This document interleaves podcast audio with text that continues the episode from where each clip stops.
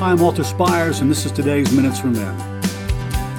When we consider the disciples of Jesus, none stand out more for good and bad reasons than Simon Peter. I mentioned last time that he was led to Christ by his younger brother Andrew. They were both fishermen. The first story of Peter that gives us insight into his life is found only in Luke's Gospel. Jesus was preaching, and the crowds around him were so large, he decided to get into a boat and put out in the water a little further so he could better teach them. He chose Peter's boat. And after Jesus finished teaching, he told Peter to move the boat out into the deep water and cast his nets for a catch of fish. Peter was tired and probably somewhat annoyed by the request, as he told Jesus, "We fished all night and caught nothing." But he obeyed Jesus anyway. They caught so many fish, their nets began to break. They got James and John to help them by bringing their boat over, and both boats became so full of fish they nearly sank. And Peter was so amazed he fell at the feet of Jesus and pleaded for him to "Get away from me, Lord, for I am a sinful man." And Jesus spoke words of comfort to Peter, as he would on many other occasions. "Do not fear," he said. "From now on you will be a fisher of men." And then we were told when they got the fish-filled boats back to land, all of them left everything and followed Jesus. My dear brothers, Peter had his doubts about Jesus, even though he had seen and heard him before this event. And despite his doubts, Peter obeyed Jesus and experienced one of the greatest miracles of the New Testament. He realized he was with Jesus Messiah, and contemplating his own sin, he fell at his feet and begged him to leave. Instead, Jesus called him out of his desperation into a new life that would not only change Peter's life forever, but the world in which we live. When Jesus calls, we obey, because he still works miracles today.